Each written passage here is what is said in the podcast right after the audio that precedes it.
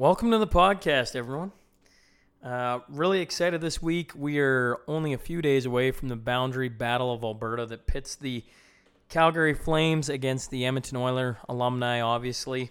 On the Oilers, you have Doug Hicks, Rob Brown, Jeff Deslauriers, Mark Fistric, Louie DeBrusk, Fernando Pisani, Corey Cross, Georges Laraque, and Ethan Moreau uh, going against Dana Murzyn, Mike Commodore, Mason Raymond, Jamie Macoun, Matt Stajan, and they just announced Theo Fleury.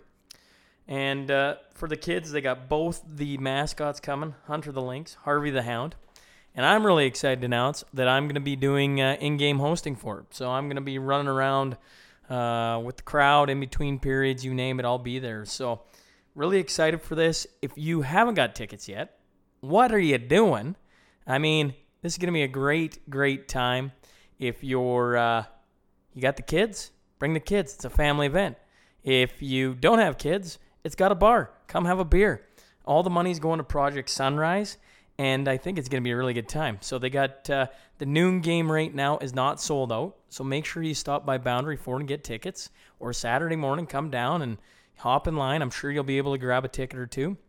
They also have from 9 to 11 on Saturday morning, an autograph session. I think it's five or ten dollars a poster, and then you can get everybody's signatures from nine to eleven. So make sure you guys stop uh, uh, stop out and support this great event, guys. All the money's going to Project Sunrise. I don't know how many more times I'm going to say that.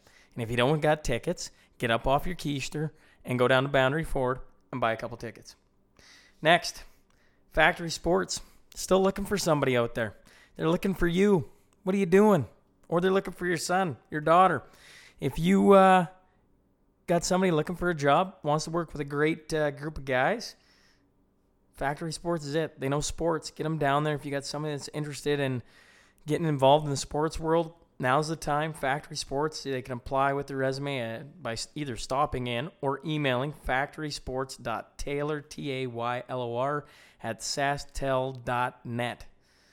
Next, Vic Juba Theater. They uh, they got Ravine coming in here this coming Wednesday. So October second is uh, Ravine the hypnotist. He's supposedly phenomenal. They still got tickets available. If you want to get some, they're only 35 bucks a piece. That's a steal, guys. 7 o'clock show on Wednesday. And it's super easy. You want to buy some? Just go online. Go to vicjubatheater.ca and everything's set up there so you can just scroll through, click it, and uh, pick up tickets and then go to the the um, box office and grab them when you go to the show, right? It's fully licensed. It's a beautiful theater. If you've never been to the Vic Juba Theater, I highly suggest you go. Uh, it's a great little spot here in Lloydminster. T Bar One Transport is also looking for some work. Maybe things are turning around in the city of Lloyd. Um, they're looking for a couple of Class One drivers. They start at uh, anywhere between twenty-eight and thirty dollars an hour. Now that depends on experience. And so if you're looking for work, you're out of work, you're a truck driver, they're looking for guys. Now, obviously, if you got some good experience, that's going to help you. But regardless, if you're interested, send uh, your resumes to dispatch at tbar1.com. Tbar1 spelled T B A R 1.com. All right. So if you're looking for some work, there's people out there that uh, are looking to hire currently. So that's cool. All right. The IHD innovative question for you today. Keep on the lookout during the episode. You could uh, win two tickets, be put in the draw to win two tickets to the show at Vic Juba with Ravine this coming Wednesday. So if you answer it correctly, just make sure you fire off an email or track me down via social media, and uh, we'll get you hooked up, all right? I haven't done any shoutouts in a while. And I've had a couple of cool ones come through. A buddy of mine from high school down at Bow Island, just south of Medicine Hat, Curtis Clark, threw this one at me uh, this week. He said he finally listened to uh, the interview with Cy Campbell, and he said that and that that was cool. He goes, "That is one humble man," and if, I agree. If you haven't listened to the Cy Campbell episode, World War II, I highly suggest you go back and, and give it a give it a listen. It's highly entertaining. Next, Jason Mitchell Rope. I've listened to quite a few episodes and all have been entertaining. Standouts for me so far have been Corey Cross, Greg Buchanan, Shep, and the Biking Across Canada episodes. I couldn't agree more. All those are fantastic. Thanks for uh, thanks for reaching out, Jason. And finally, Enwood and Sunderland uh, put on Twitter, been wanting to listen to the Sean Newman podcast for quite some time, but wasn't available on the, my podcast app for some reason. Checked again and it's listed. Heard great things about it and suggest you farmers give it a try this fall season. Lots of great local guests. And I should give a shout out to all the farmers out there. Hopefully she stays dry for you boys and this rain just disappears because I know uh, this is tough, stressful times when it when it keeps raining off and on like it has been. Now, this week I had Dion Foster on, and he is a local kid from here in Lloydminster who has uh, done what most people don't do. He uh, gave up hockey and started refing. And not only did he start refing, he became a pretty dang good ref. And now he refs almost completely with the WHL, but he's been to international, or I should say, like Royal Bank Cups, not international, national championships. Um, he's refed all through the WHL playoffs, and so his resume is becoming quite impressive. Anyways, we sat and chatted about all of his refing uh, stories and his career up to this point. And so, you know, without further ado, boys and girls, enjoy.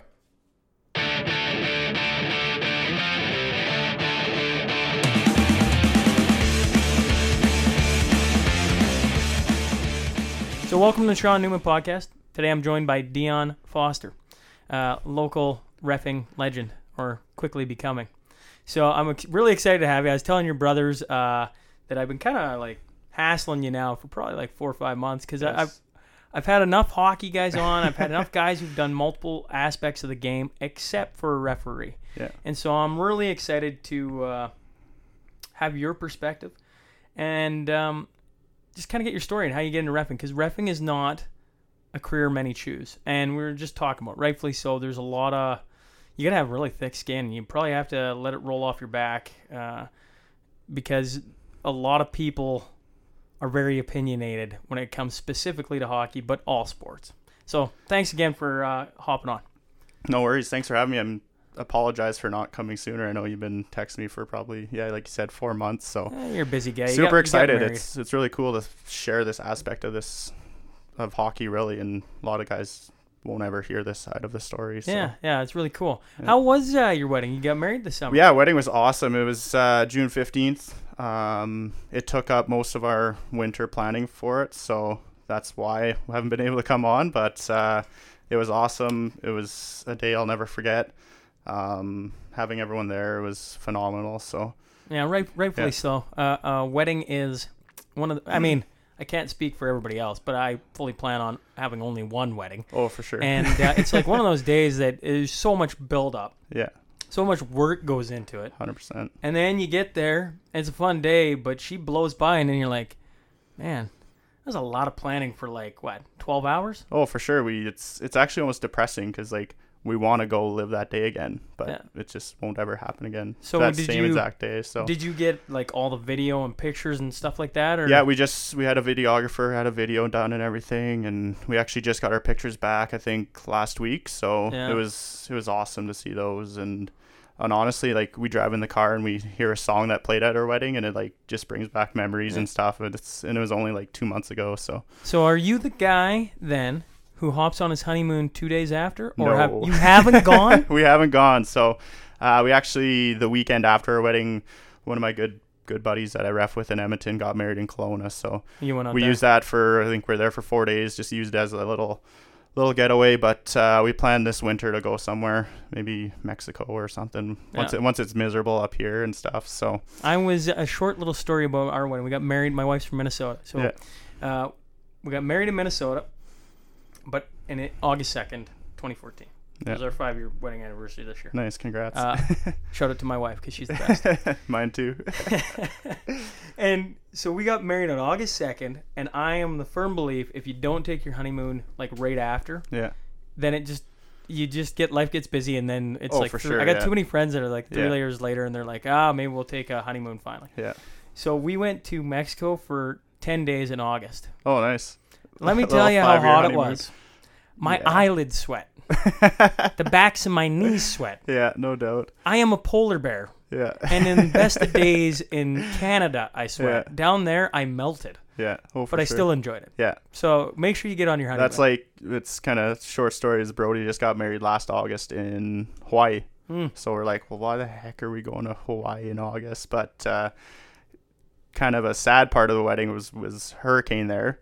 Um, so we survived the hurricane. The wedding ended up going off, but yeah, it was like 38 degrees every day, and it was just it was it was amazing, but so hot.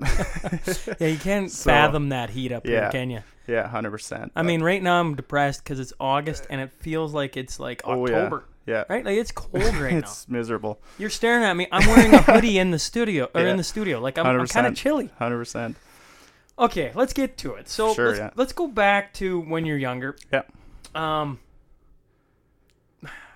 you started playing hockey, I assume. Yeah, yeah. And so I mean, I like I know I graduated with one of your brothers. Uh, your brothers are very talented hockey players. I assume you're on the ice all the time with them. At what point then do you go? You know, I just don't feel like playing hockey. Yeah. And I don't know. Maybe tell us a little bit about that. Yeah, I mean, growing up with three older brothers, hockey literally was our life. We I remember playing on the driveway, playing in the garage, playing in the middle of the road in winter. Um, unfortunately, being the fourth of the of, of five, you end up being the goalie most of the time, so you get pelted with the tennis balls. But uh, hockey literally was our life. Um, I started hockey just like every other kid. Played through through you know initiation, novice, up through bantam. I never was like the best kid. Wasn't the worst, but I mean, I loved hockey, loved playing, and that's all I just wanted to be out on the ice, right? Finished bantam hockey, and I just, you know, I just wasn't having fun doing it anymore. Um, Do you- just curious, what what was not fun about it anymore? I think, I don't know if it was I'm just a really competitive person, and maybe playing a hockey and not the elite hockey. Um, maybe the other kids weren't as competitive, didn't you know care as much about it and put in the effort. okay. Um, but it was just I just wasn't having fun. You know, I that after that last year bantam, you know, going into next year into the midget, I was just like I wasn't excited to start playing hockey again. I wasn't I wasn't getting the itch to get back to the rink and play. Um, also that time I was going into grade ten, made the senior team for volleyball at the comp in Lloyd here.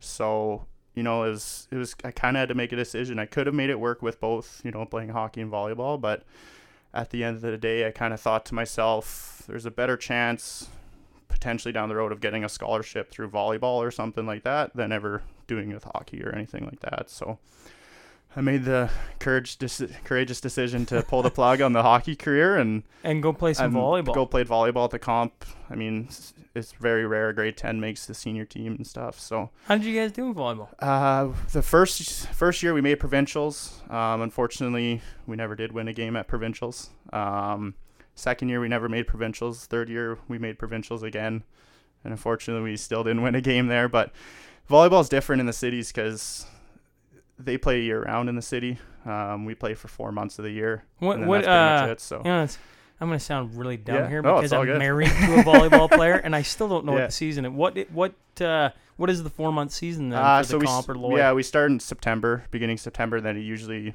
I guess it's only really three months. It usually ends in November. So, so I mean, at the comp we were you know we were playing three days or practicing three days a week and then gone Friday, Saturday, Sunday for tournaments. So, um, to be able to fit hockey in there was would have been tough. Yeah. Um, thankfully I made that decision to quit hockey. But Okay, so you're, you're playing volleyball. Yeah. Had you been and you're playing hockey now? You've Yeah. quit hockey and you're talking about volleyball. Yeah. Is it right there you decide? Oh, maybe I want to stick around hockey and start refing. yeah it's i still think back to this day of when when i made that decision because it doesn't really stick out to me but it must have just been one day i was like you know i'm gonna try refing and i loved hockey so much um, i loved being at the rink being around the guys and stuff but i just i felt like i knew i was gonna miss it so I was like, why not try refing? Um, I'd always, again, play, growing up with three older brothers and my sister and playing hockey all the time. I remember refing street hockey games and stuff, going out. All my brother's friends are there, and then they wouldn't let me play, so I'd stand there and ref and call penalty shots and stuff. And it was it's wild. I remember playing mini sticks in the basement, and we'd have it'd be me, Brody, and Tyler or something, and we'd play against each other. Then the person that wasn't playing had to ref it and stuff. And I remember refing those games. So That's I don't know funny. if it's, you're, you're giving me a memory of Yeah, back. like- so I'm the youngest of five, right? Okay, I got yeah, I got three older brothers, an older sister, and then myself. And I was too small at times, and I put that in parentheses, Yeah. right? So I'd sit on the couch and ref. And Gotcha, uh, yeah. I remember doing Yeah, that. That, that, that was fun. it yeah. just it stick it stuck with me for you know till this day. And I don't know if it's you know if that made me want to ref or not, but like it's it's something that I do remember. So yeah so where where did you re- do you remember your first game you refed? Because Yeah. at that time you would have been then what 15, that 16? been 15. Yeah, I think it was. I'm pretty sure it was. I think it was like a Pee Wee B game, like a Sunday night at like six o'clock. Like, um, I think it was it was at the multiplex in Lloyd, but I think we did a two man game, I believe. Nerves, nerves. Oh yeah, I was scared shitless, but uh, it was almost like exciting too. It was like starting that new chapter, like when you you know get a new job or yeah, you know, yeah. go to a new school or something. It was kind of like this is a new adventure that I get to try out. So I'm curious, what um, I was saying this off air. I don't know a whole lot about the refing profession. Yeah. If anything, I uh, I laughed that I'm talking to a ref, right? Because I go, the refs around here know when I first got back. Well, I'm a, I'm a competitive guy, oh for sure, yeah. and uh, at times emotion dictates me on ice. That is, 100%, yeah. I know every, everybody. every player's the same. and the only thing I try and do is at the end of every period slash game, I try and talk to the refs calmly. At the end of the Yeah. game, try and shake the hand because no matter what, I mean, you guys do an amazing job. Because without you guys, there is no game, oh, right? for Like I mean, hundred percent. and you're making tough split section Yeah. decisions, and when it goes against your team, you're always fiery about it, especially if 100%. it's a close game, right? Like it's hard yeah. not to. It's just that competitive nature in everyone, right? But I'm gonna ask probably very beginner level questions. What did you have to do to become an official? Like, was it a Uh, long yeah, okay, training? yeah, Uh, yeah, for sure. Like when I first started. Yeah, it's, absolutely. Uh, when I first started, it was a two-day clinic we had Okay. to take. Um, so it was actually upstairs the multiplex. I think there was probably forty or fifty kids in that in that clinic. Funny story is my wife, uh, her dad is actually my first referee instructor for a clinic. So Really? yeah, so refing's kind of in her family too. So, but I do remember he was the he was the instructor of that clinic. He he used to ref for I think thirty or forty years.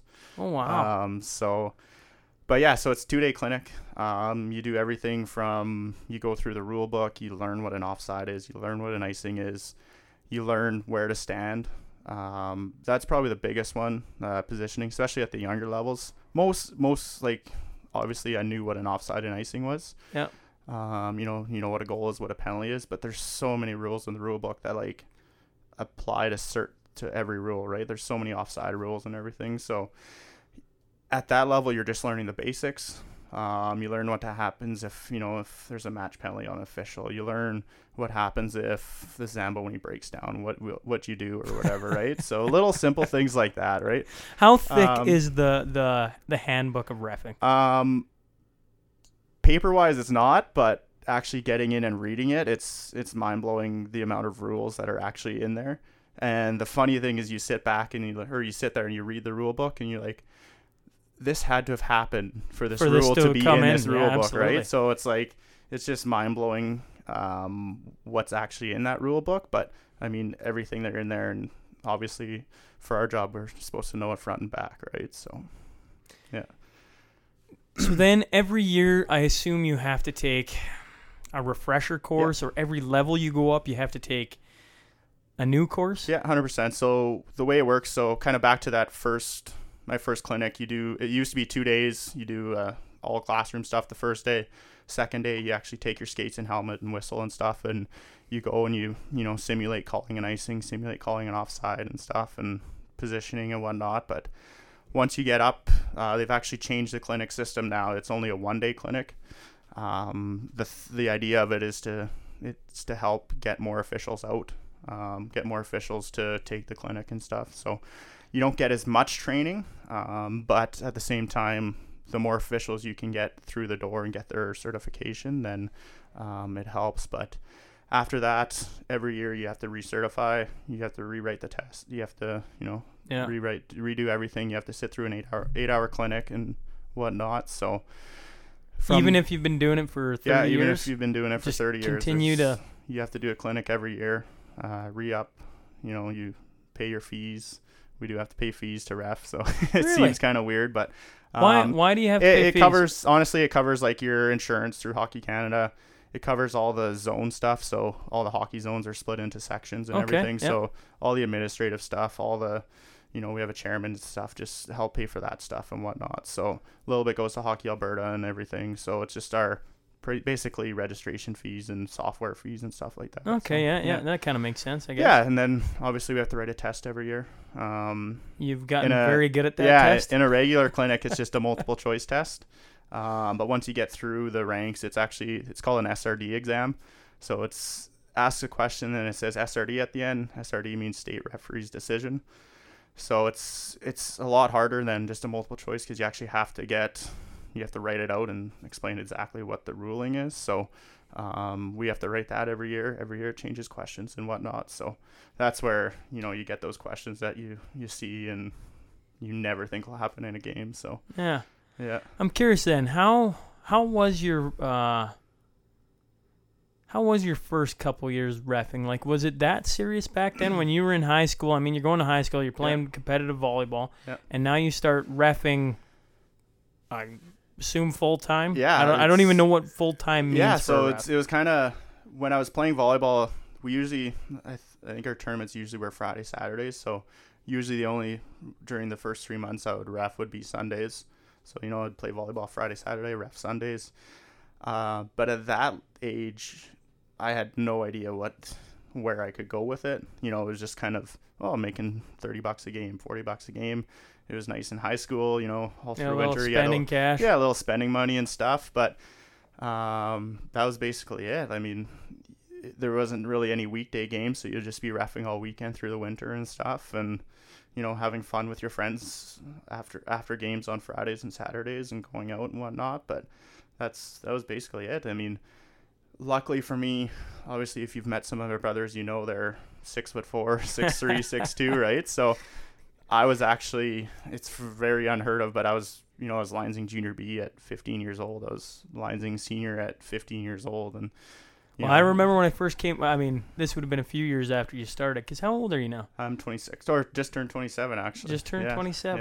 Yeah. I old. came I came back and my first or second game in Saskelt with Hillmond, you were yeah. Linesing. Yeah, I was actually driving to out here. I was like, I'm pretty sure that uh, Sean played in Hillmond when I was refing there. So. Just right when I first yeah. got back. I think yeah. it was only maybe the first, yeah, maybe the second season. Yeah. You weren't because uh, you didn't do it very long, and you were gone, and you were on to the what I consider, you know, the next level for, for sure, refing. Yeah. Yeah, but uh, yeah, honestly, growing up in this area to get into refing is it's it's a gold mine out here. We got you have all the levels of hockey. You know, you have Bantam AAA, midget AAA, tons of senior. We even went into Saskatchewan and did senior. Right, we always registered in both provinces. Um, so we actually had Velcro on our jerseys. We had to switch our crests all the time. Oh, really? Yeah. So we paid like a, I think it's like a twenty dollar affiliate fee, so that we could ref in Saskatchewan as well. So it was there was you know there was four senior leagues around that we could ref right. Uh, junior B, the Northeast Junior B League. There's what eight teams, six six or seven teams out here. Um, there was senior AAA when I was refing here, right? So yeah, there's tons of hockey and not a whole bunch of officials, right? It's such a spread out area. It's not like Edmonton where you know there's three thousand officials right in the middle of Edmonton, right? That's so, right. Yeah. Yeah, the what, uh, opportunities uh, are endless. What is with the what does the number on your back signify? Do you get to uh, pick that? No, it's actually everyone asks that question. Um, it's given to you. Um, I don't really know the whole reason. I think it's just to be like, it's almost like a pride thing. You what, know, what, all the players uh, have numbers. So what number are you? I'm 128. 128. So yeah. you're not like the 128th official. No, no. Of so something. It's it's kind of like a unwritten rule that all the referees are double digits. Most of the referees are double digits, and then the linesmen get there's Triple there's digits? a lot more linesmen in the league. That's why. Okay the difference between you don't see triple digits in the Q and the O. Um, basically, all the teams are so close there that they don't have as many linesmen in the Western League. You know, it's so spread out over four provinces, right? So there's a lot more local linesmen. Everyone has a different number, so they've reached up to there. But kind of cool story with my number is Corey Lundquist. Uh, he's a Lloydminster guy. He used to lines in the Western Hockey League as right. well. Fortunately, can continue with health issues and stuff. But I actually got his number, so it's kind of kind of a cool story. Another Lloyd boy getting that number, so it kind of kind of special, I guess you could say. But yeah, yeah, yeah, yeah. that is really cool. Yeah, so uh, really, you were looking around the studio and you see what I've done. I oh, put up all my jerseys. Do you have a room where you just have all your different lines jerseys actually, from all the I was just telling my uniforms? wife because we're still we're still renting a townhouse, so we don't actually own a house yet. But I'm hundred percent gonna have a bunch of jerseys up on the wall and stuff too. So every, in the Western League, we get a new jersey every year or every other year. Sorry. Okay. Um. So this year I'll get my third one. So I'll have I'll have an extra one to throw up on a wall somewhere and whatnot. Do they so. do jerseys uni- uniform jersey yeah, whatever you guys jersey, call? Yeah. Do they change that much? Uh they don't. So we actually with with refing and when you're refing minor hockey, you have to supply everything. Um, so you have to buy your own jersey. You have to actually pay for your own crest to put on it and stuff. You have to pay like three bucks for the Hockey Canada crest and five bucks for the Hockey Alberta or whatnot. But you have to change the crest whenever they change the crest and what and everything. So, um, but they've they stay the same. The, our Western League jerseys are quite a bit different. They're more of the pro style. Um, you'll see, but the standard hockey hockey Canada jerseys the same as you know what they wear at Foot Locker basically. So just long sleeve. I've reffed a couple games in a rec tournament, yeah. and I tell you what, you guys are a special breed. even in a rec tournament, you get freaking cat oh, called yes. for anything. Yes, hundred percent. What was the first game situation? Yeah. Where you made you question maybe this is gonna be too much, or you know what, you I, I don't know, something along that lines where you had to take a breath and really think about it.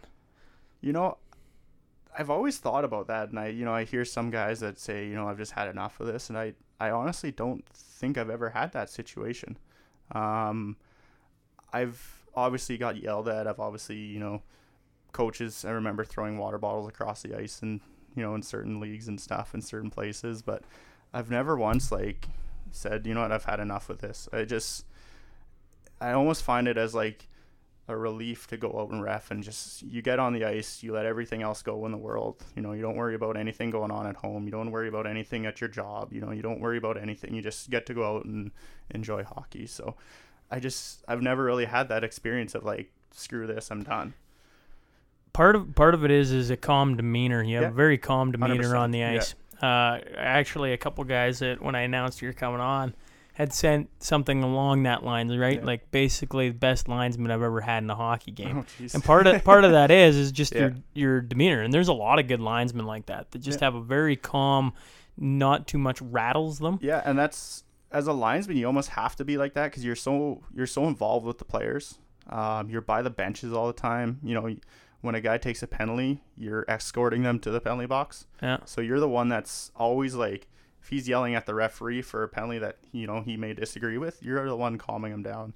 You're the one trying to you know keep his head in the game so that he can go out and score or something, right? So you're you almost have to be, you know, when a coach is yelling on the bench, you're right there in between him and the ref usually, right, or something. So, you know, you you learn to deal with that stuff through calmness and you know bring them down down a level you know, when there's a scrum after a whistle, right?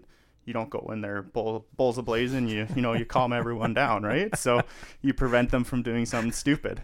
Um, what is the stupidest thing you've seen on the ice? Maybe not stupid, crazy. It doesn't matter. What's what's the thing I would say, that sticks out? And I actually wrote it in my notes. Is it was a it was a game up in Hillmond. I don't know. Of if, course, you're gonna throw. Yeah. um, I don't know if you were playing there. I'm, i was trying to remember what year it was. I think it was 2009, 2010, maybe. Okay. Um, I think it was Vermilion. Rock. For Rock. all the listeners, then I yeah. was not a part of yeah, this. Yeah, so maybe even 2011. I'm trying to. I was trying to remember, but um, it was Vermilion Rock was in town, and I remember there was a hit into Hillmond's bench, and the door was open. I think the forward door was open or something. So the gate right next to Vermilion's bench, and the Hillmont guy hit Vermilion's player into, into the, bench, the bench, and so he was laying on the floor in the bench. And obviously, you know how you know guys get when they're you know get excited. So players on the bench are punching them. I actually think the coach was even getting involved in it. He craziest probably he thing, probably deserved yeah, it. Yeah, craziest thing is all of a sudden we're trying to get there, and then all of a sudden the the Vermilion coach is is coming in the bench, and the Vermilion coach is actually in Hillmond's bench, you know, trying to push players off and stuff, and like it doesn't seem crazy, but to be a part of that, like it's easy breaking up guys on the ice with skates because you can actually like push them. You know, it's yeah. hard for them to stop and resist you, or you can hold them. But when a guy's on shoes in a bench, like what do you do? You grab them by the coat, and then they're gonna punch you or something. So I don't know why I asked you that question. As soon as it, you mentioned it, now they're gonna think Hillmond and but it's uh, just honestly, a bunch that, of goons. Of all the stories of like you know crazy stuff happening, I'd say senior hockey is 100% the most crazy league. The craziest stuff I've seen is in that league. Whether you know Sask or I don't even know what leagues around here. Battle River is even that a league anymore? I don't even know if North Battle... Sask River. Yeah, like they they uh, come and go. Used to be Wild Goose and, and Wild yeah, Goose. Yeah. So, so, did you ref the Border Kings back? Yeah, in the I did do too? the Border Kings back in the day. Um, actually, the year that I don't know if it was the year they were hosting the Allen Cup. That was the year both my brothers played. Yeah, uh, 2000. So that would have been 2011. 12? 10 or 11, I think. Because um, that was Brody's first year back, I believe, from playing college hockey. Yeah. So he played, and I actually, yeah, was on the ice with both my brothers, and it was actually it was, it was a cool experience. It's kind of weird, but uh, so you got to ref an Allen Allen Cup. I've yet to do an Allen Cup, but you got to uh, ref that team that with team, them playing. The, yeah, playing. So did you did you throw a couple of them in there? You know, it's I always get that question. It's you know, do you have a favorite team out there? Or, you know, do you do you ever pick sides? And honestly, to be able to do that as an official is actually harder than to actually just go out and ref the game. To actually go out and like have a grudge against someone because at the end of the day, it's your reputation on the line. So if you're clearly making a call and if you know it's the wrong call, there's a good chance that, you know, 15, 20 other people in the rink know it's the wrong call and they're going to remember that, right? So I always get that, you know, roughing your brothers, you ever pull favors and stuff, but honestly, it's it's so hard to be able. If to I ref that. my brothers, yeah. I'd be the complete opposite. I'd be like, "You're in the bin." Get yeah, but at, at, the end of the day, it's like, what what leg do you have to stand to do that, right? So I don't know. I actually remember.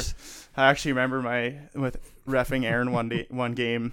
It was like three minutes into the game, and I can't remember. He didn't take a penalty, but someone else took a penalty and he's he wheeled by the ref and are you fucking kidding me? That's fucking terrible. And boom he got a 10 right away. And i remember skating him skating him to the bench and and to the penalty box. He's like what? That's it? That's all i got? That's that's all i said? That's i'm getting a 10 i'm like man you can't do that after a penalty. Like go up to him and talk to him after right? Like it's it's that emotion that they players don't think they're doing anything wrong but as an official to stand there and hear it it's like instantly right? You you don't you're not always in their head. So yeah, it was it was kind it was pretty funny. Here's a question, and uh, it's funny that comes off your brother getting a ten. Yeah. We are saying uh, before, maybe off air, that a part of hockey specifically, but other sports as well, yeah. is the abuse of an official is yeah. something that is just commonplace and allowed. And I go, if there's some things they could do to clean up, you know, the game. They're they're really focused on hits yep. and fights. Hundred percent. Those two two are huge. Yep. But uh, you look at the abuse that officials are under, even if they ref the mm-hmm. greatest game. Yep. And that goes from little kids hockey all the way through to the NHL. Oh, for sure. And I know as you probably yeah. jump levels, it probably it, I I well, and you could probably answer this. Does it get better as you jump levels as you went from senior and yeah. midget AAA, Bantam AAA, yeah. Bantam whatever, and Lloyd, yeah. and now you're in the Dub? Have you noticed that the abuse is less? Hundred percent less. Um, I'd say it's not at the higher levels. It's not abuse. It's more of at the end of the day, it's the coach's full time job it's the GM's full time job. You know, the players are trying to make the NHL. Yeah. And it's more of a professional approach to it. So they're more asking why. You know, why did you make that call? What, you know, if it was a judgment call, what makes, why did you call that so that they can adjust their game to it so it doesn't happen again? Okay. Um, obviously, there's going to be situations, you know, when they disagree and, you know, they lose their minds. But at the end of the day, usually at the higher levels, if the coach is losing their mind, usually something was wrong. You know, I'd say probably half the time it was. You know, yeah. sometimes they're just completely wrong and off the deep end. But at the end of the day, you know, it is it is their job So they got to know why that's happening so that they can adjust their their game to it. So, um, but at the younger levels, I mean, it's that's probably my if I had a goal in life to you know help out and try and find a solution to the abuse on officials, that would be my you know my prime object- objective in life. Is I can't stand you know as a more elite official, I go and supervise supervise younger officials and teach them how to get better and stuff. And just sitting in the rink and hearing the things that parents say, especially in like a Adam game or you know a novice game, even you know parents are yelling across the ice and they don't even realize what they're saying. They're just doing it because they think they have to. Um, but it just it bugs me so much. Do you think there's is there something we could do to to change? I, I, I honestly I think I think it has to come from and I'm not saying throwing anyone under the bus or anything. I think it has to come from the associations. Yeah. So I think like you know your minor hockey associations in the cities and stuff.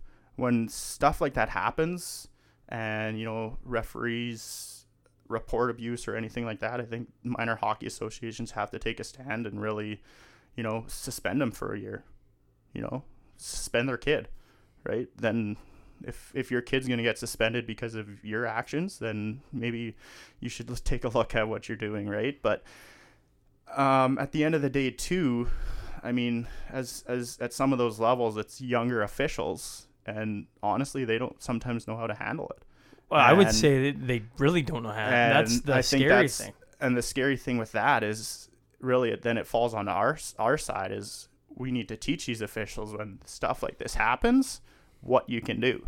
And I think that comes from our standpoint. It comes from you know my, the association standpoint, and but at the end of the day, we shouldn't have to do that. You know what I mean? Like it's a it's a game that everyone's supposed to be going out and having fun with. Well, speaking uh, just to talk for a few minutes about like the young officials, I I I don't have kids yet playing there yet. Yeah. Right. So I haven't I haven't uh, been able to witness it, but I've heard about like yeah. I don't know 13, 14 year olds getting yelled at for a call they made in a mm-hmm. Adam game, a novice game, yeah. and you're like, you know, you can try and put whatever um, penalties or rules in against parents and stuff. Yeah. But man, wouldn't it be just nice if their coworker or their friend just leaned over and said, "Man, the kid's 13. Mm-hmm. He's trying to rap. Yeah. Like, just relax, 100%. right? And like, that's that's that's a group of people in a yeah. rink, and somebody out there, there's some ref listening to this right now, yeah. laughing at me because oh, they sure. they've dealt with me on the ice, and I get into it just as bad as anyone. Right? I get heated. Yeah. And when I get heated, stupid things I come out of my mouth. Right? It happens. It happens for to sure. the best of us. Yeah. And so I know for parents, there's probably some parents going, "Yeah, it happens to me too from time to time." Yeah. But to have, you know, like just so commonplace, I don't know. I don't mind uh, some sort of implication if they're yeah. yelling. I just don't know how you implement it. Right? And that's and that's I think that's what the biggest struggle is too, right? And you know, everyone's talking about you know you have bullying in schools and bullying, you know, on playgrounds and stuff. But at the end of the day, the most of the parents or most of the coaches that do this yelling are constantly doing it. They're you know when there's a hockey team, everyone knows which parent's the one that that does it, right? So it's just as much everyone's fault to let that parent do Absolutely. that. Absolutely. And you know, I've been sitting there in games and I've I've wanted to so many times go up and say something, but even I don't, right? So it's like who's going to take that step and do that, right? And that's what that's the hard part of it is am I willing to put myself on the line to stop this, right? Yeah. And obviously like I said, it's my objective, but at the same time it's like what's the implications of this going to happen? So it's I might sound like a hypocrite, but at the same time it's like I also feel like I shouldn't have to be the one to deal with it, right? Like you're a 45 year old adult yelling at a 13 year old that's been refing for three games, right? So at the end of the day, who knows, right? It's kind of like that long. Well, and the other thing, uh, even if it's a 40 year old you're yeah. yelling out on the ice, yeah. right?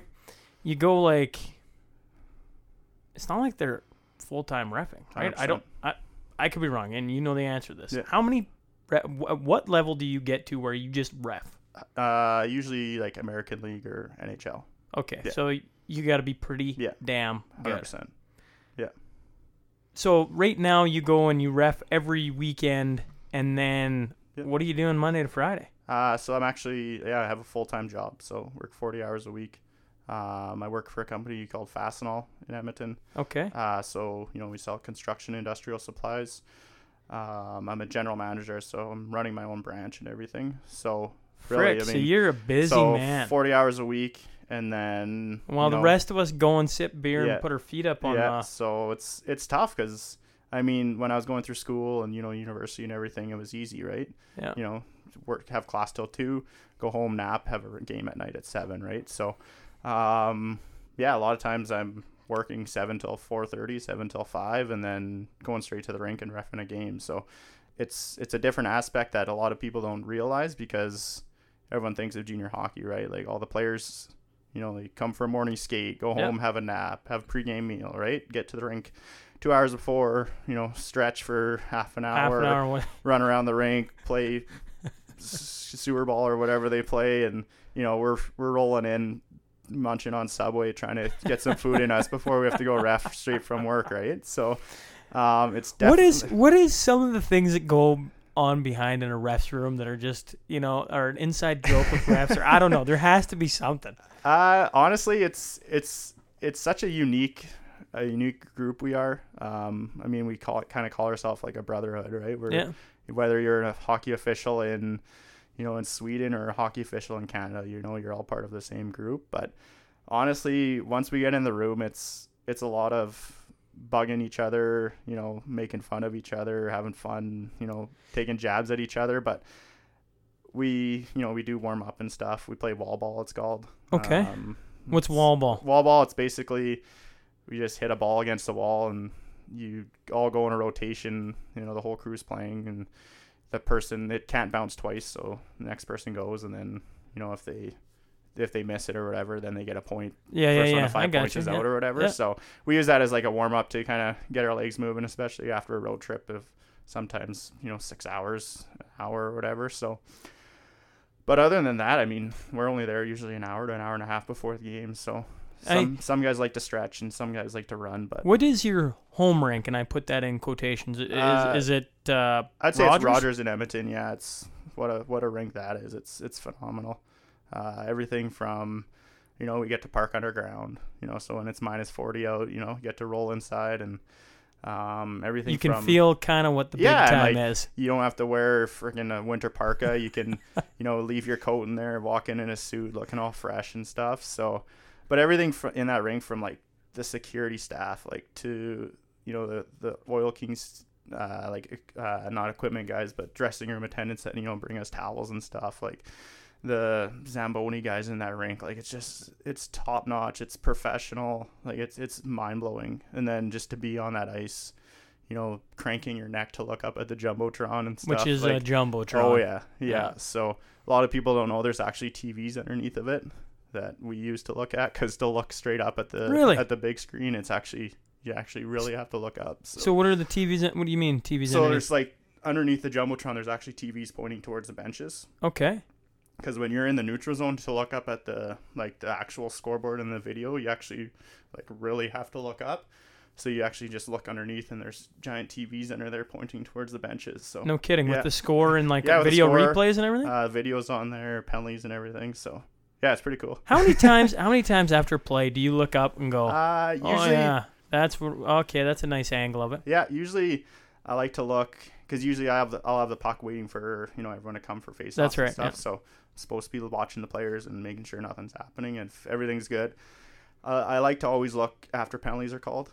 Um, a lot of times the referees always, you know, we're a team out there, so they always ask like, "Hey, did you get a look on that?" or you know what our thoughts was. So I always like to try and have a look of what the penalty was. Usually they show the penalty replays, but honestly, I I probably peek up more just like after I grab the puck from the goalie and go stand at the dot, just watching replays and stuff. And very rarely do they show replays of offside calls or icings.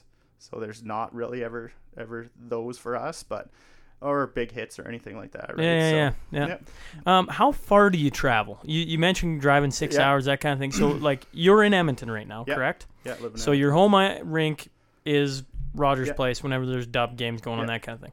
Where is your radius? Where are you traveling to? Yeah, so for us, the way the Western League works with officials is the referees usually travel throughout the league. Um, and then linesmen usually have a territory that they usually take care of.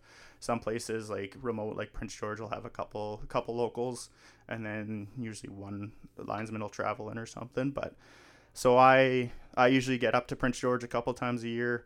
Uh, How far is it? How uh, Prince George is I think it's like eight hour drive.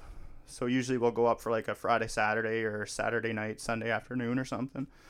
Um, You're getting your travel paid. Yeah, for, so yeah, we get mileage and mileage and stuff. Yeah, yeah, and, yeah, and yeah. whatnot, hotels and whatnot. So, uh, but then most most of my games are Edmonton, Red Deer, um, Calgary, Lethbridge. Yep. Okay. You know, once Calgary, Lethbridge. There's Do you ever there, get bus legs? I, I and for uh, people, uh, most people know what bus legs are, yeah, but as sure. a player, you you travel for eight hours on a yeah. bus, you're cramped, and then you yeah. gotta kind of pull yourself out of that to get your body skating. Heck, it, it even happens at senior level. Oh, I, sure, I ride in a bus for well, when we get a bus, eight like, minutes I, out to Hillmond. That's right. no, I was thinking Meadow Lake this year. Meadow Lake was two two and a bit, right? And the yeah. old body just oh, doesn't sure, remember that anymore. Um, I wouldn't say it's so much bus legs. Um, we do go up to Prince Albert a lot, so it is a long drive. Um, I would say it's more mentally trying to get in into the game. Um, that's the hardest part. Every official has their pregame thing. You know, you stretch for a bit, play wall ball, et cetera, et cetera. But I'd say the hardest thing is to flip that switch from you know staring at a road for six and a half hours to getting in game mode, getting into game speed and stuff, and making sure you're on point. I'd say that's that's the hardest thing with the travel.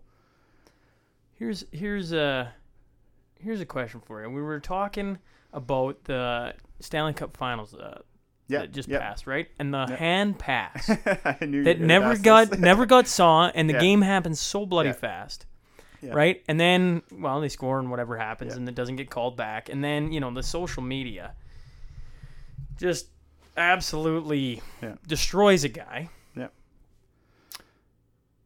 What would it? What would be the biggest thing any league could do to help refs? Video, and when I say video, it's not have video review for every call. Um, video review for the most important calls in a game. Uh, you look at football, you know every touchdown's reviewed, every um, so reviewed by review. sorry reviewed by you guys. So every uh, goal reviewed, or have a guy sitting in the stands. So yeah, or? so kind of a little bit the way Western League works is we do have a video goal judge at every game. Um, so we can initiate a review on that. They can on goals they look at every goal and we actually don't drop the puck till they give the thumbs up or whatnot. That certain situation, we actually have a rule for that in the Western League, so we would have been able to review that. We would have been able to initiate a review and saw that a hand pass led directly to a goal. Um, and I think they've actually now changed the rule to allow that. But honestly, the the way that the NHL is going with like coaches challenges and stuff like that, I think it would be you know pretty easy just to have like a tablet in there. You watch I watched two and a half NBA games in my life when the Raptors were in the finals, and you know they a ball goes out of bounds in the last two minutes, and they double check to make sure the clock's right, right? Um, so it's it's typical Canadian. Yeah, I'm gonna get, yeah. We all watched the Raptors for a few games in the finals. So I mean, there's a there's such a fine balance of over video review and over analyzing game and just letting it happen, right? But at the end of the day, you got to think like there's millions and billions of dollars on the line for all these calls, right? So if we can avoid having these errors, then let's do it. But at the same time, we got to keep the fans engaged. We got to keep everyone engaged. So it's easy for me to sit here and be like, oh, yeah, just throw a video review in and it'll be good, or easy for fans to say, right? But at the end of the day, it's it's it's more of into that. It's the players' perspective and the coaches and GMs and owners and stuff, right? So, in my opinion, a quick little video review, five minutes, or it would have taken 30 seconds to see a video and they could have easily waved, waved it off, right? So I can't fault the NHL just because, I mean, they're there for a reason, but. Yeah. How, how much has, because uh, you obviously started um, before the craziness of social media got going. Yeah. How much has social media or maybe all the camera angles yeah. changed how you guys go about your oh, business. Oh, 100%. It's I mean, you see some of the the reviews that got done even in baseball like, you know, a play at first base, a catch that's out he's out or safe by like an inch, an right? inch. And yeah. everyone says that's not what it was intended to do, but we have the best cameras in the world now. Like you can see, you can zoom in so far, and again, it's down to that billions of dollars worth of a call, right? So it's frustrating from our standpoint because when a call's half an inch offside or you know half an inch good and you call it say for example right? Like there's nothing you can do about it but the coach has it, someone in their ear already telling them that that was the wrong call or you know we don't get to see it till we get into the dressing room. We don't get to see it till after the game usually right? So it's not it's almost one-sided right? Like everyone else gets to see it 18 15 times but from 12 different yeah, angles. right? Uh, but we have to make the call based on what we see and at the end of the day there's you know there's eight sets four sets of eyes out there and that's that's all that we get to do. We don't get to we replay it in our mind right? So here's here's we're talking uh, you bring up baseball. So yeah. they've been talking about this baseball the baller bot. Yeah. So it says i was reading about i'd heard about this like a week ago right? And it's just yeah. serendipitous i think is the word that you come on now right Big but word for you. It says to the casual observer, the game likely looked like any other. They're talking about a independent league used uh, behind home plate. Gotcha. A, yeah. What they call a baller bot. Yeah. So it says to the casual observer, the game likely looked like any other, with a human umpire standing where an umpire always stands. However, if they look closely, they'd see that uh, deBrauwere, the guy uh, behind home plate, was wearing an Apple AirPod in his right ear and had an iPhone in his back pocket.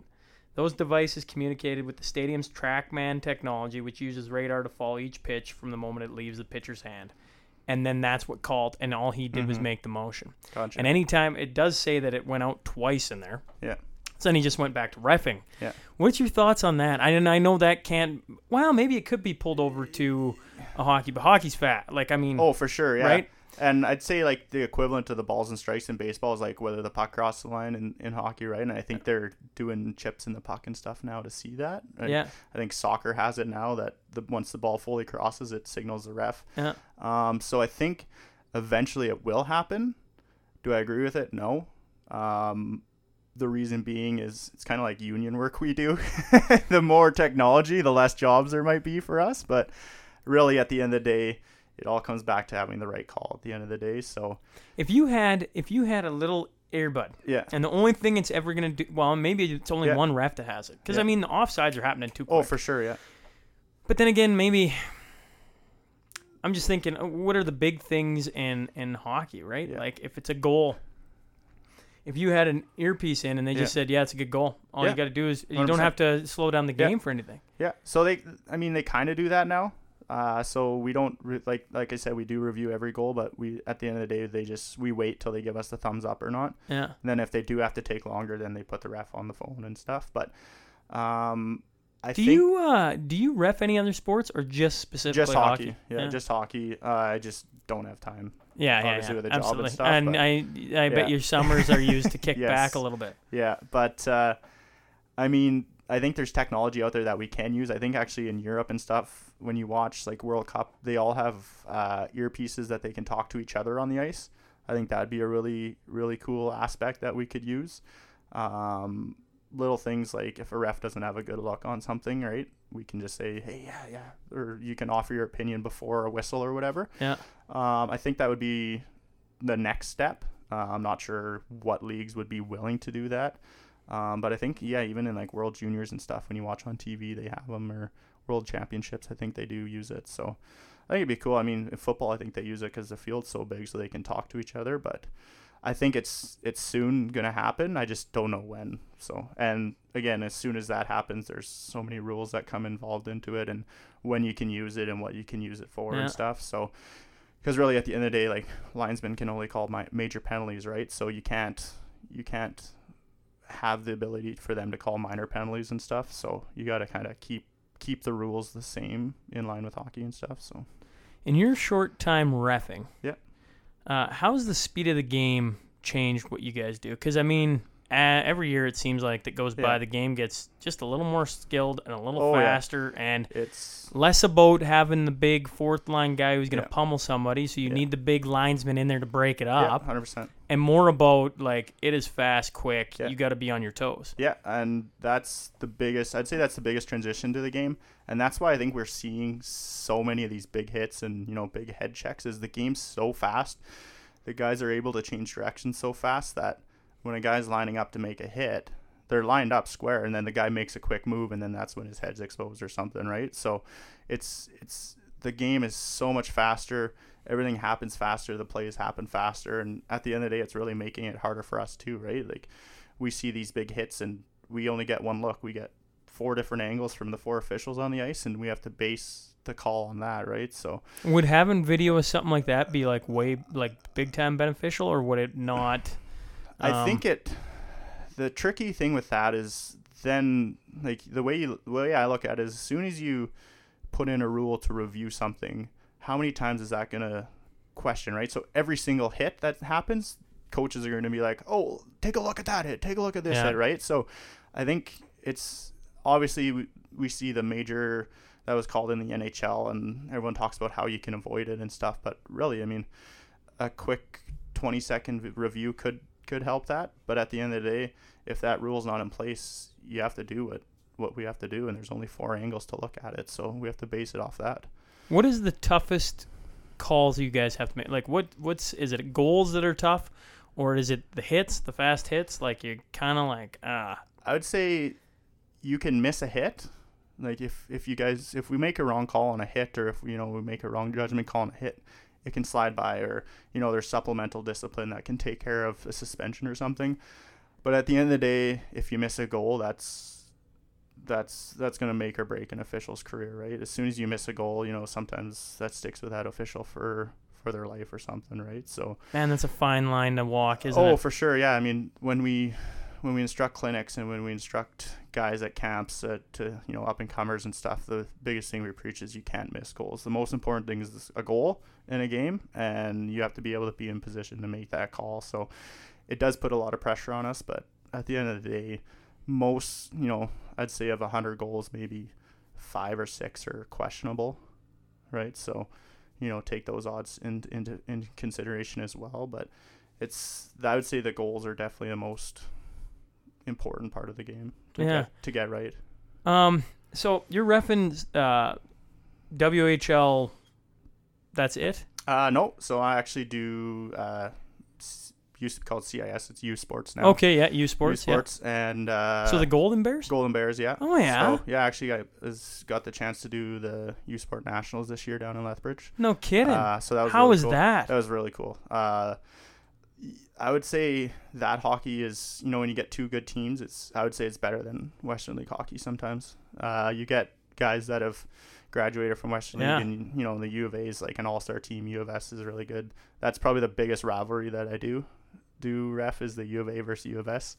Um, those games are wild, but uh, yeah, that that hockey's phenomenal. And at, at nationals, you get the top eight teams at it, and it's the f- speed of it and you know how crisp but it's like when at, at the end of the day it's not junior anymore right? They're men they're 20 yeah. 21 to 20 32 years or, old some yeah, of them yeah, right? so some of them go play pro and come back and, and come play back. or whatever so um yeah that's that that league's really good.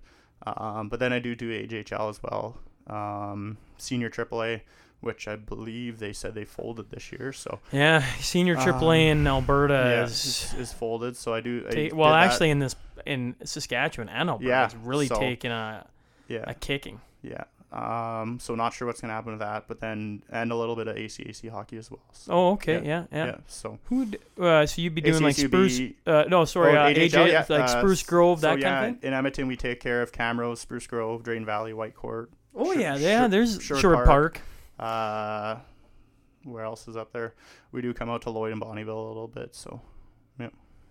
And that'd keep you busy then. Oh yeah, yeah. I'm usually doing. How many how many games you ref in the winter? Usually, I mean ballpark. Yeah, usually a month. It's usually between eight and twelve um, a month. So really, it doesn't seem like a lot, but at the end of the day, when you think there's only four weekends, bulk of the games are on those weekends and then the odd weekday games. So two games a weekend, um, and then the odd scattered in throughout the week. So especially with a full time job, there's not much time for anything. So here's a question for you then: how how do you make the jump to the next level? I mean, obviously you yeah. got to be good. I, yeah, I think everybody sure. gets that. Yeah. But how do you get to where if you can do refing full time? I assume yeah. that's what you're trying to yeah, do. eventually, yeah. How do you get to the next level? and obviously refing on the big stages is going to Yeah. help, right? Because I assume you're getting, I assume refs get scouted, and maybe you can talk a little bit about that. Yeah, for sure.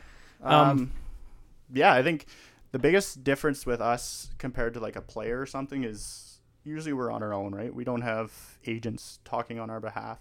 We have to kind of make those relationships to better ourselves. We have to, you know, be in good standings with our leagues we do. We have to be in good standings with, you know, the people that assign our hockey, right? To make sure they're giving us those games. But then when you are doing those games, you got to make sure that, uh, you know, you're going out there and doing the best you can so that when there is that spot available, then your name's in contention for it. So, um, it's so, I'd say the biggest thing with, with officials, it's all timing. Um, who's retiring, where there's spots available, people are willing to move or stuff. So, with, with for me, I'd say the biggest thing is just like keep working out, keep getting in good shape, and staying at the peak level. And eventually, you know, you'll get the odd better. Let's keep getting different assignments and stuff, and then kind of go from there. So, it's so much of a lot of it is who you know and who's in your back pocket and who who likes you and everything. you so. get, I got a, I got a couple questions that come out of there then. Yep. So when a refing position comes open, Yeah. do you apply for it like a job? then? No, no. So it's uh, it's it's kind of weird. So like every year, basically every league looks at their roster, who's returning, and what spots are available, and then they have a list of these are the guys that would be capable. Who do we like, kind of thing. So in Edmonton, I'm part of the or it's called the senior committee. So we make the decisions for all the local hockey. So midget AAA, junior B, uh, senior A, senior double A, and um, ACAC and AJHL linesmen. So we kind of every year we look at who's retiring, who's moving, and then see how many spots are available, and then take a look at our roster. And all throughout the years, you know, everyone gets supervised, everyone gets seen, and then you kind of look at that roster and be like, I think these three or four people would fill that spot the best and then you know you bring them into training or not training camp but exhibition games and you know go watch Yeah. them and make sure that they're capable of doing it so Why linesman and not and yeah that's why linesman and not Yeah. the main official? I get that all the time. I mean, it's the way the officiating side works. It's weird. Is usually when you get to that elite level, you have to kind of pick a pick which which side you're not which side, but which job you're gonna do. I guess when I was living in it in Lloyd here, I was actually you know I was refing midget AAA, refing junior B and senior, while linesing it at the same time. But here there's not as many as officials to hockey, so you kind of got to do that. But once you get to Edmonton, there's such a there's such a good group of officials there that you know some have been ref some usually about that midget AAA level you kind of have to decide or it's decided for you if you're a better referee and linesman and then you just go with it. So for me growing up in Lloyd I eventually had to move to Edmonton. Um, I knew I'd be able to get in better as a linesman there. Um, I'd done a couple tournaments in there in, in Edmonton while I was still living here um, so they knew who I was Yeah. they knew how good how uh, good of a linesman I was, so they were able to you know know when I moved up what leagues I could do, and thankfully I you know I was continued doing AJ once as soon as I moved up there and stuff. So um, it's also being six four and you know 220 pounds, you you're almost suited better as a as a linesman, right? Nowadays it's not as important, but uh, you know it's kind of it's kind of a you're almost told Yeah. but you i you know you make the decision as well so i think eventually like now i'm at the point where you know i might transition into some refing starting at the you know go back to the you know maybe mid midget aaa levels or in junior b and get back into refing some hockey as well but at the end of the day it's getting busier with me and the other leagues i'm doing i'm doing more and more games so will i have time for that who knows Who knows? yeah, yeah, yeah. yeah Here's a question: Yeah. In the off season, Yep. I mean, you've been on the ice with, I mean, the Dub, Yeah. the U Sport Nationals, Yeah. right? I believe you've done the Royal Bank Cup, which Yeah. is the nationals for junior A hockey. That is very good hockey. yeah So, what do you do in the off season? Uh, do you refs, or is it just on you? Right, the, uh, Yeah.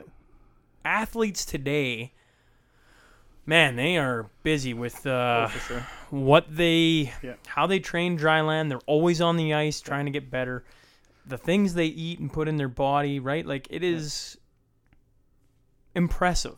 Oh, for sure. Yeah. What do you guys have to do? Because I mean, you can't be just a slow guy out there, oh, right? You sure, got to yeah. be able to move. You got to be able to get up to the lines. Yeah. And you're refing some of the best hockey in the Yeah, country. What do you guys do to um, stay at that level? Yeah, I'd say for us, it's more. Uh,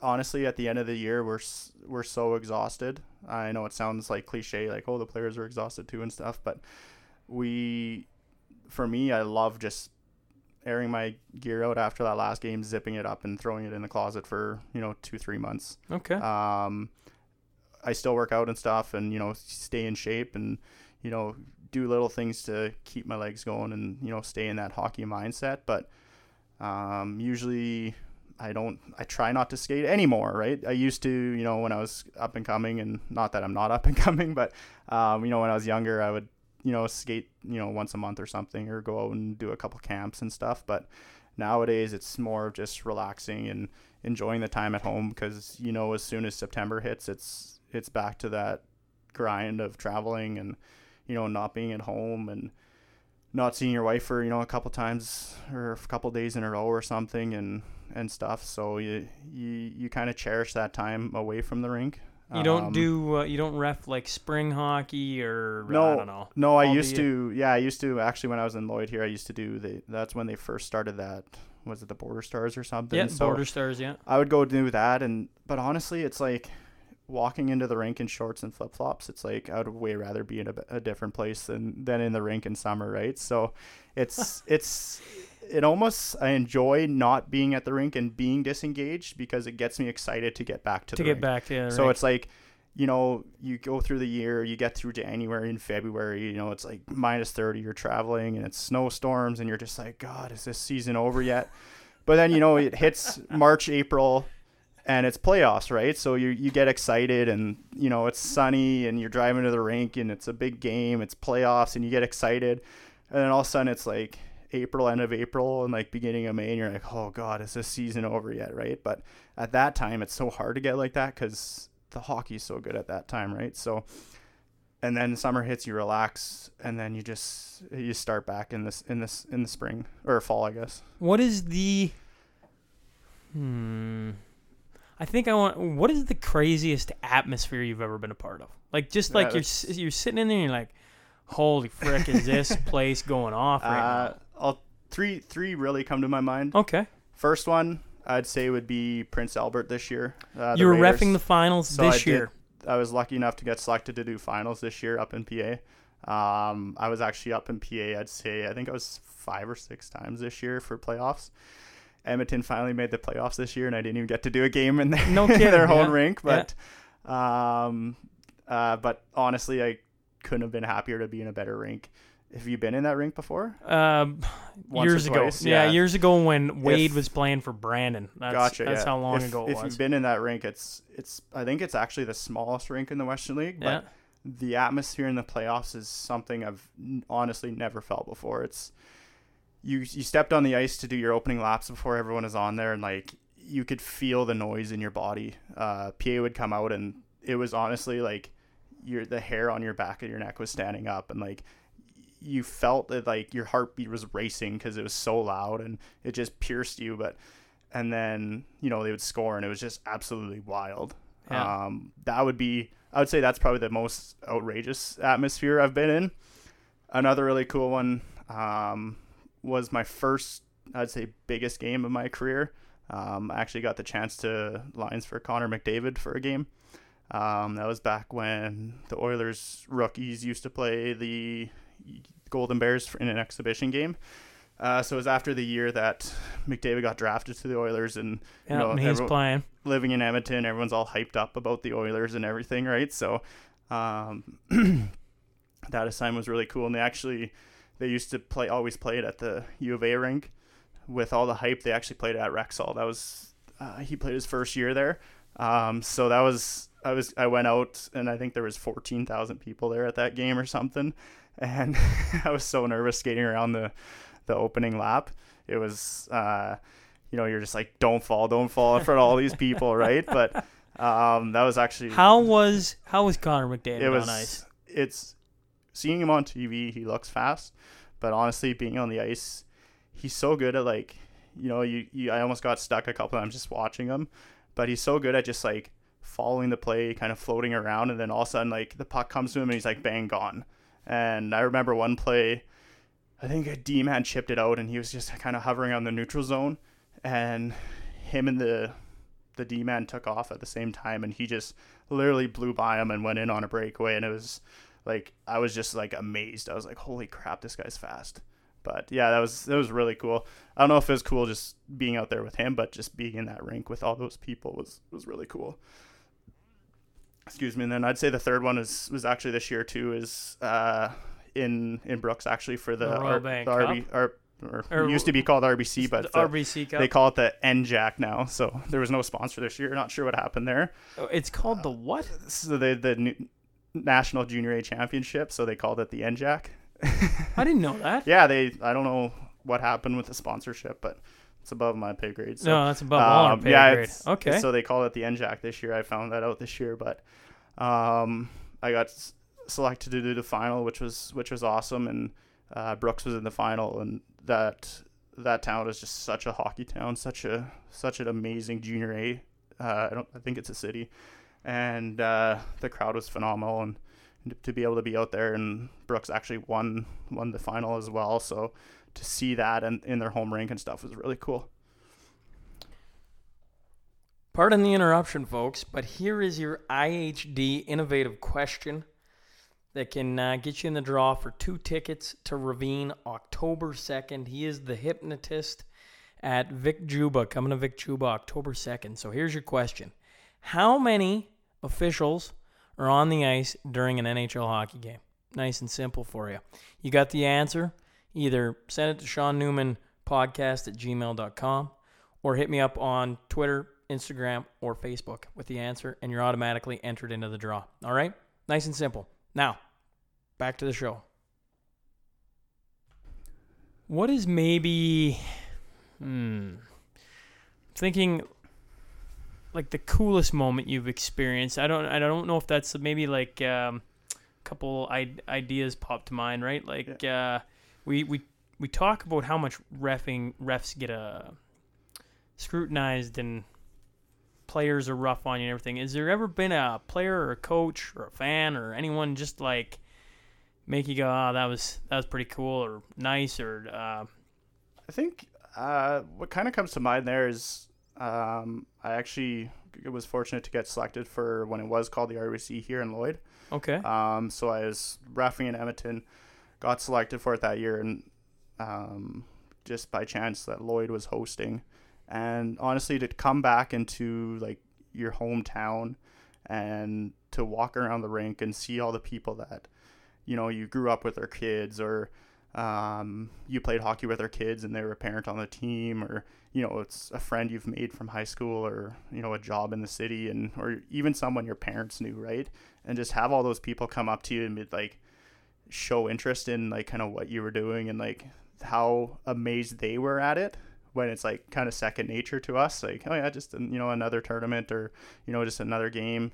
But they were just to see those people like so amazed at that and honestly, it was just, it was so cool to talk to everyone and like just for them to see kind of where you've come from when you know you were refing them or they used to coach a team that you refed back in Pee Wee or something, right? So that was a really cool experience and actually being with some of the guys for that tournament, they were annoyed walking around the rink with me because I'd almost have to stop every ten steps and talk to someone. You know, hockey is in Lloyd, right? Such Local a hockey celebrity, town, right? Yeah. So um, I don't want to like float my own boat, but um, it was just that moment, that tournament really stuck out to me. And you know, my parents live here, my brothers live here, so yeah. they were able to come out and watch a bunch of games, and it was just it was just a really cool experience to be back where you know where you started and everything, and be able to like for us compete on that stage, really, right? So. Talking about your start.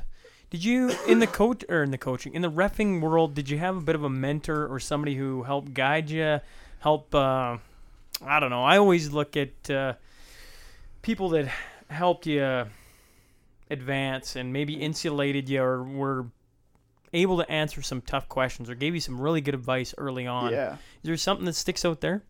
I would honestly say it's just all the guys that you refed with, right? So the way like we don't get to go practice, right? We don't get to well, we could if we wanted to, but we don't go out and just practice refing. We don't go out and you know practice this and that with our game. When we practice, it's during a game. So you know, coming into a dressing room after a game or after a period, and you know, one of your when I first started, like an older guy that's been refing for 20 years, you know, tell you a tip or something, right, like that, right? But um, I'd say, you know, when I first started, Dion Pollard, he well-known referee here. Um, he always pushed for me. He always, I remember going up into Edmonton. My, I think it was my second year in the AJ, and like he always traveled up into Edmonton to ref up there, and you know he fought for me to go and do a game in the North Final up there um, in my second year, and you know he fought for me to go do a tournaments in that zone and stuff, and he really pushed me forward. But honestly, all the guys it's kind of different out here. Some people don't know is all the referees are assigned for junior B and senior in this in this zone, but then the referees get to pick their linesmen.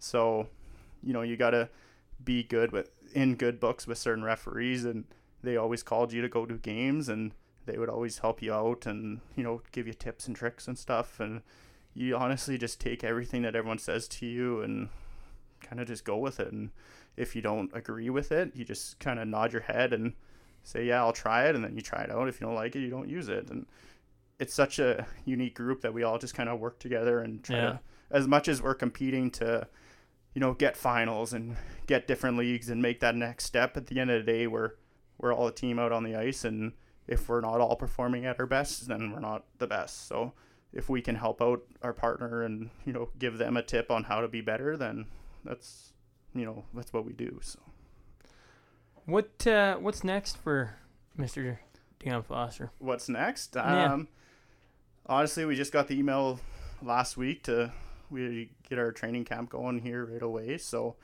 um, it's can't believe how fast it's coming. But uh, this year, just keep keep going at it. I'll be back in Edmonton refing. So, um, just build off last year. Honestly, it's last year was probably the most success successful year I've had officiating.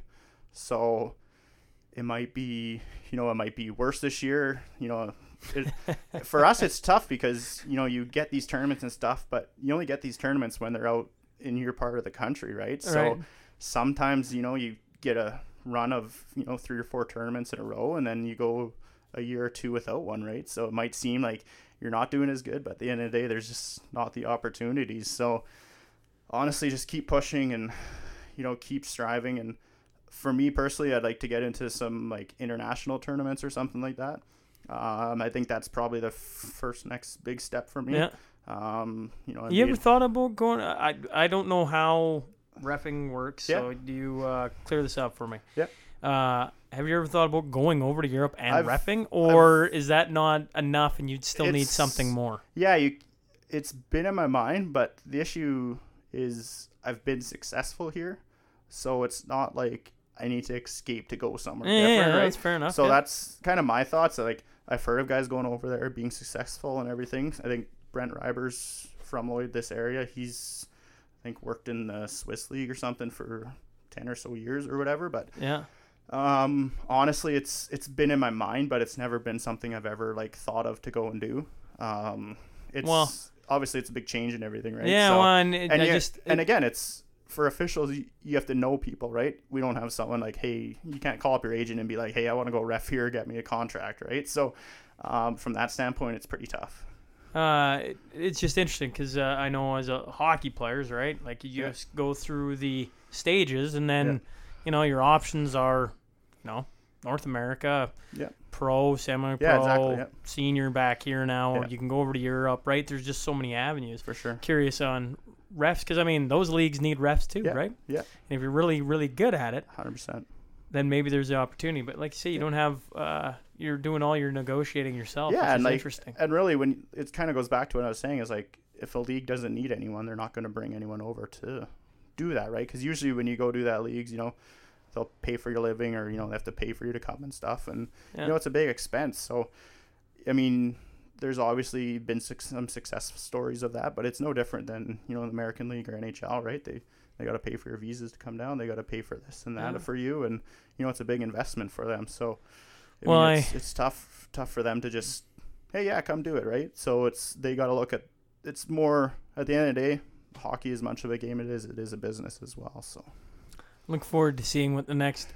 couple years because uh, I remember when you first Lions our game, and I believe I talked to you at that time, and you were trying to do it, and I was like, yeah. oh wow, it'd be interesting to watch. And now yeah. you see how far you've come from then. Oh, for sure. Doing senior hockey in Hillmond. Yeah. No knock on senior hockey in Hillmond. No, I think it's, it's spectacular. But to be in the WHL and doing national championships and refing Connor McDavid, which that's pretty cool, right? Yeah. Um, it'll be interesting to see what the next few years bring oh, in. Sure. If there's uh, an opportunity to jump a level and, and carry on.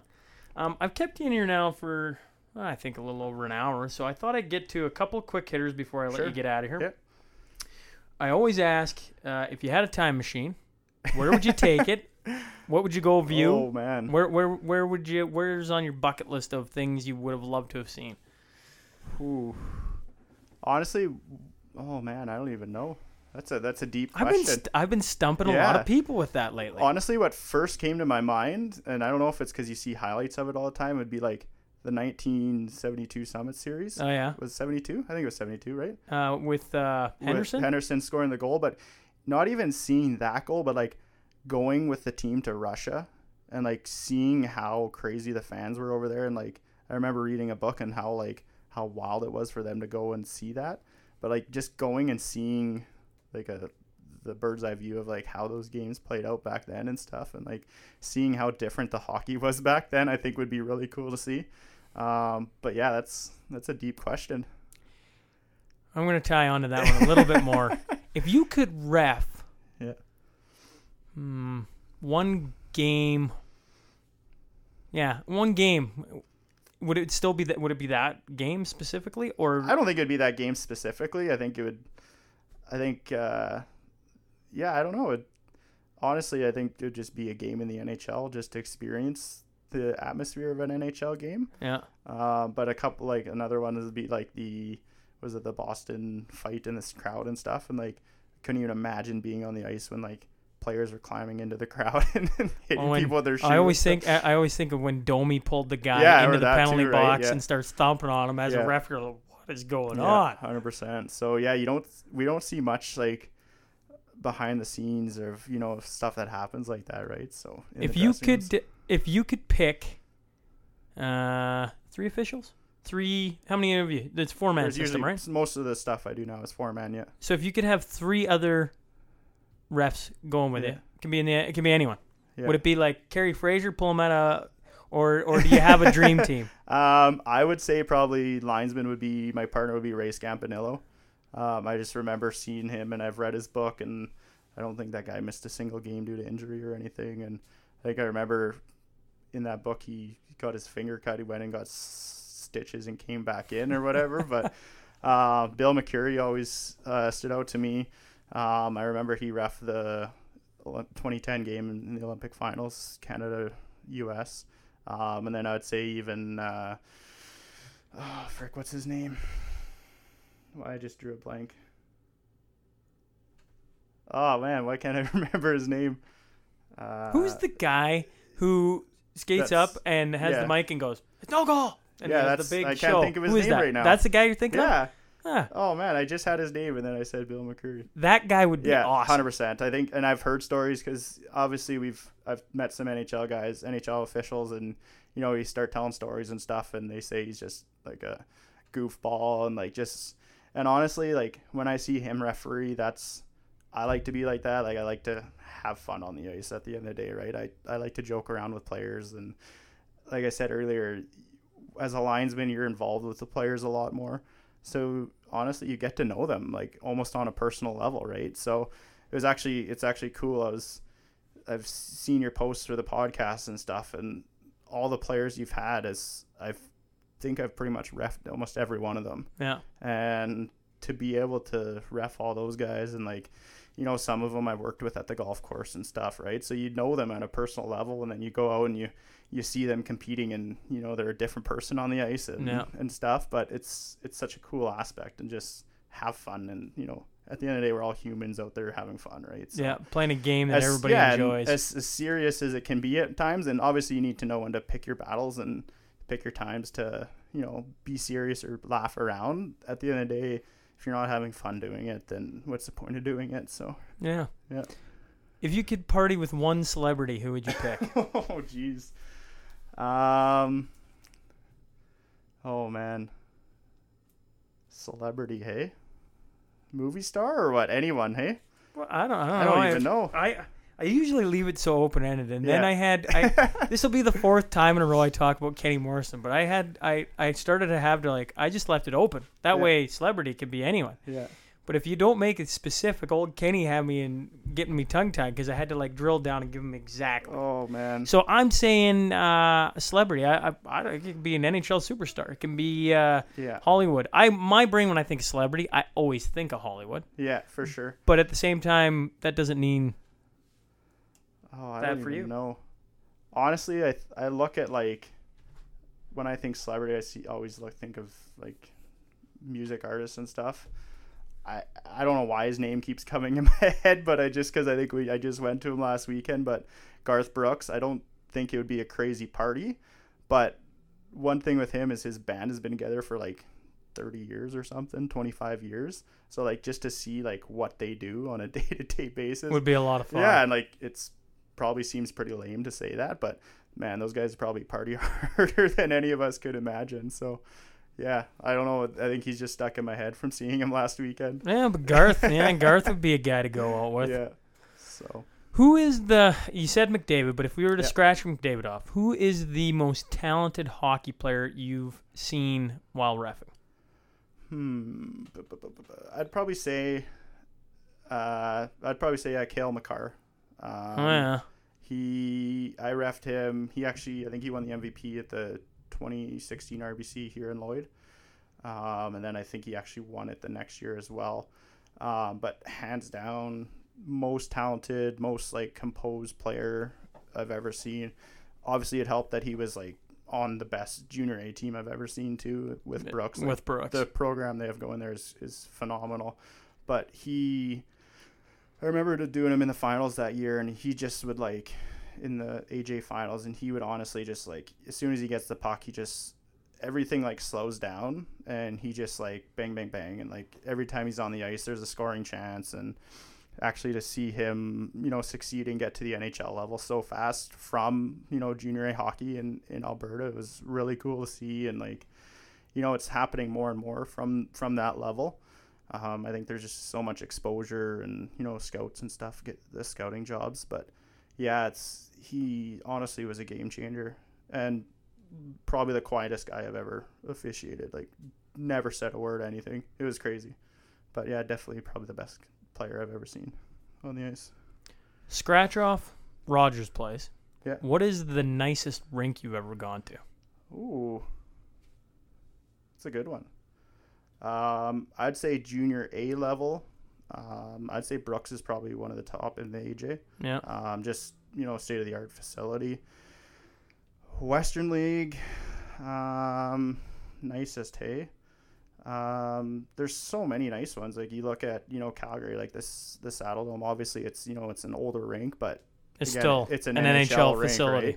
Right? Um, you know, Red Deer has a really nice rink for junior A hockey, but um, I actually had a chance last year to go out to uh, do two games out in the queue on like a on a program a camp weekend, and the Boisson rink out there. I can't think. Pretty sure that's what it was called. It was like honestly like a pro rink, and it was it was so cool to see some of those rinks out there. But yeah, there's there's a bunch I've been to, but definitely been to some dives as well. some character rinks, that's for sure.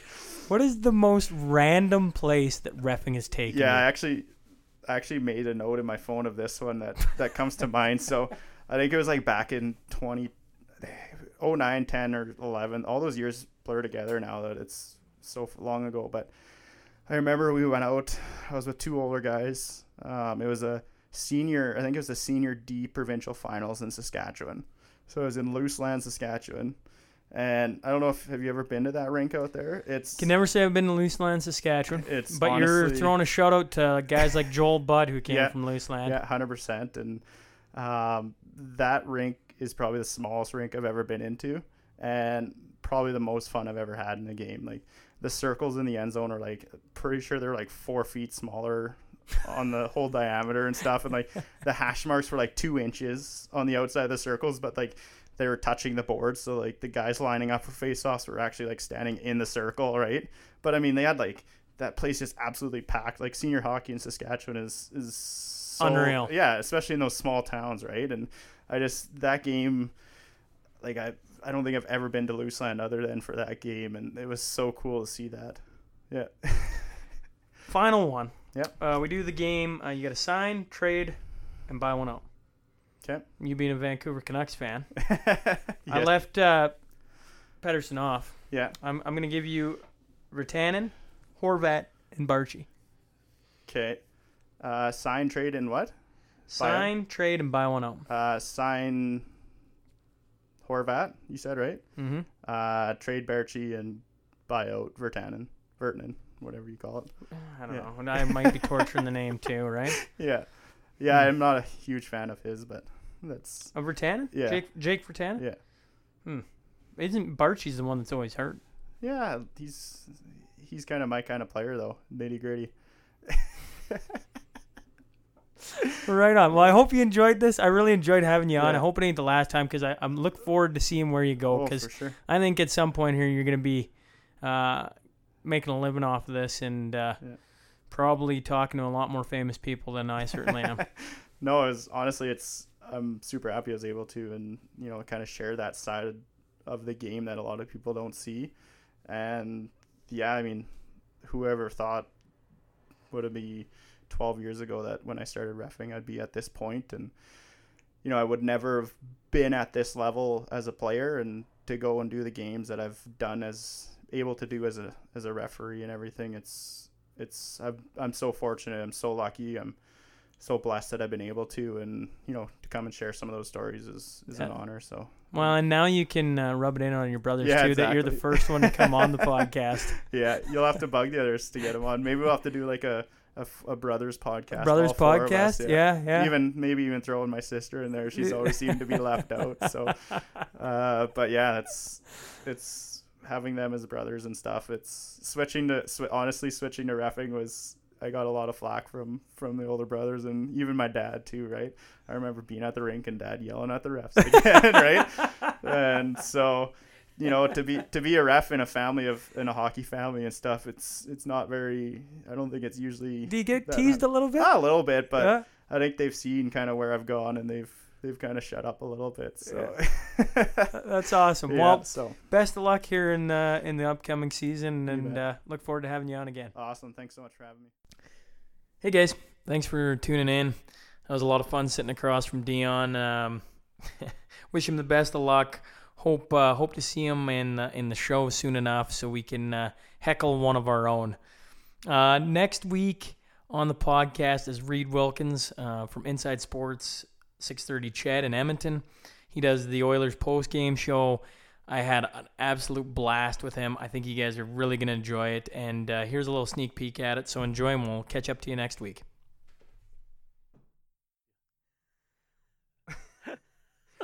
well, the Oilers have done like a complete overhaul again. Sort of. Sort well, of. coach and GM for important positions, yes. Uh, if you would ask me personally, probably five, six years ago, a guy I would have brought in would have been Ken Holland. Sure. Now he's been on the job for however many months. Yeah. What uh, have you noticed? Anything in your opinion that you're like, oh man, I don't mind that. Uh, well, that he traded Luch. I mean, that's I know that's an obvious answer, but like I, I never thought that would have happened, and not to actually, and he got a player, despite last year, who should be productive. I mean, he didn't trade Luch for Loui Eriksson, right, or a fourth round draft pick, because some other team decided they had to stay above the cap floor or something. That he actually pulled that trade off was pretty impressive to me. I think some of his other moves are interesting and have some potential